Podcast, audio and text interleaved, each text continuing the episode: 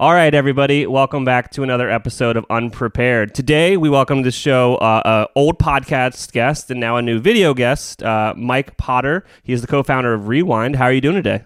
I'm good, Chase. How are you doing? I'm doing fantastic. I love the uh, you're like he had to pause. The we almost started. He's like, I have to tell my family not to come in here because I know they are going to. I feel like and everyone I gave has the, and I with- gave them the uh, the uh, the iPad as well because I knew they were coming in for that. So that that was preparation. I feel like yeah, it's the the kids need the iPads right now. They're they are they are for the children. Yeah, yeah. At least I can get some work done at least uh, for a few minutes. Yeah. Awesome. So you told them. So we got about 10 minutes here before they're going to forget that they're not allowed in the room. so let's get to it. um, uh, for those that don't know what Rewind does and how you guys help in the ecosystem, do you want to give a quick uh, background? Yeah. So Rewind is a is an app for e-commerce merchants and it helps them protect their store data. Uh, we're available for Shopify and BigCommerce, um, and we back up your store data in case something happens to it. We can easily recover it uh, before the problem happened. So we're there to help the merchants and allow them to uh, to you know they allow them the freedom to make changes to their store and uh, not have to worry about whether they make a mistake or not. We're there and we've got their back to help them grow. Awesome. Yeah, it's uh, Rewind is an amazing app. Uh, if you are thinking about uh, on the fence about it, I would recommend it. It's better to be safe than sorry. Uh, we've used it before with some crazy migrations, and it's just good to have backups of everything. Um, so pivoting a bit here, uh, obviously we are well into week six or seven now of kind of the pandemic. Um, you know, I like to keep a positive note on on these conversations. So now, six weeks in, unfortunately, it's the new normal. We're kind of used to what's going on here. What are you seeing in kind of the ecosystem, the e-commerce ecosystem that brands are doing? uh, that you think's the right thing? What are people? What should people be focusing on right now? Uh, did you have any thoughts that you really wanted to share today?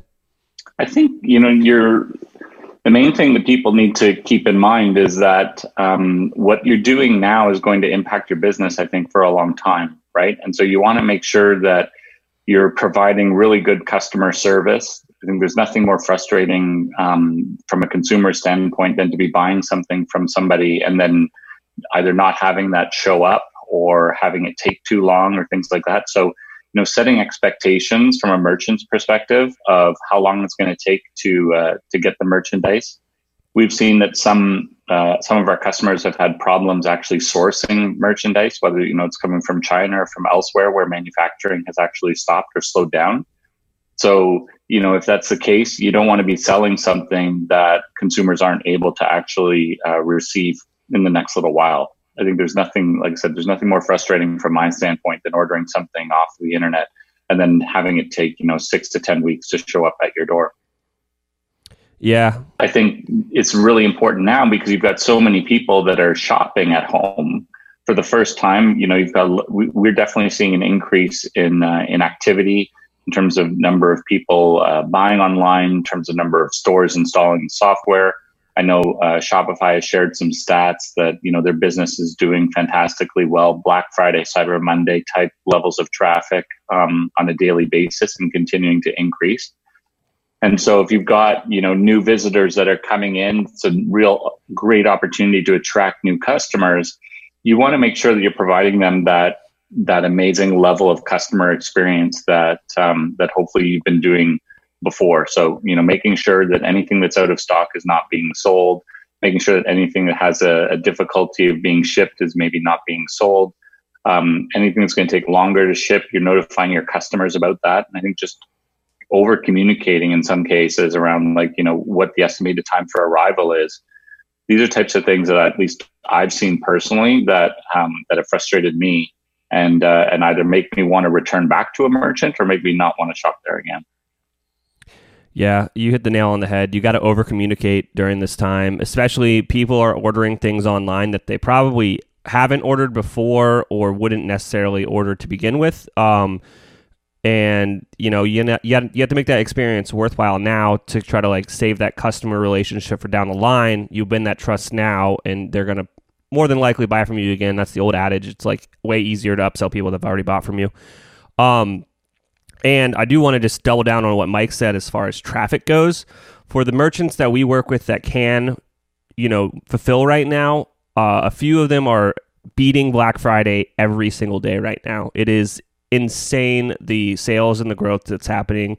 Some insiders in the business have projected that um, long story short, I don't want to really take up too much time with this, but uh, e-commerce hitting 25% market penetration as far as like how much sales happen online. Uh, hitting 25% wasn't supposed to happen for another eight years, but because of the pandemic, we might hit it this year, which just means that we're posed for like insane growth this year if you can, you know, make it work within your business. Yeah, know, I think you know it's it's like I said, it's a unique opportunity to acquire customers that you wouldn't have otherwise acquired. And it's really setting the it's really building your reputation right as a merchant.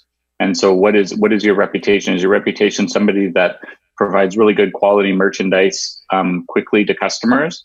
Or is it somebody that takes orders and you know takes a week or two weeks in order to fulfill the orders and i think um, you know if you can if you've got your process down um, then you're already set to sort of just accelerate that. But you need to make sure that whatever you're handling online, that your backend systems can handle that as well, and that you're fulfilling those orders quickly. Yeah, and I'm. I think we've talked about messaging on every single episode of this, and if you have not looked at your messaging or changed your messaging, excuse me, on your website, uh, that's a big mistake. You're gonna lead. It's gonna lead to some frustrated customers, uh, and it's just to hurt you in the long run. Um, changing gears a little bit here, uh, it, how has kind of I'm just curious, how has this all affected just uh, Rewind? You know, are you guys seeing an uptick in new merchants coming on the platform? Are people uh, kind of getting in for the first time and, and, needing to use backups?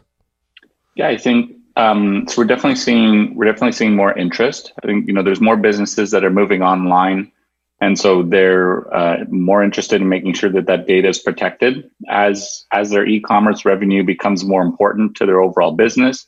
Again, you want to double down on security and make sure that you're protecting that main source of revenue.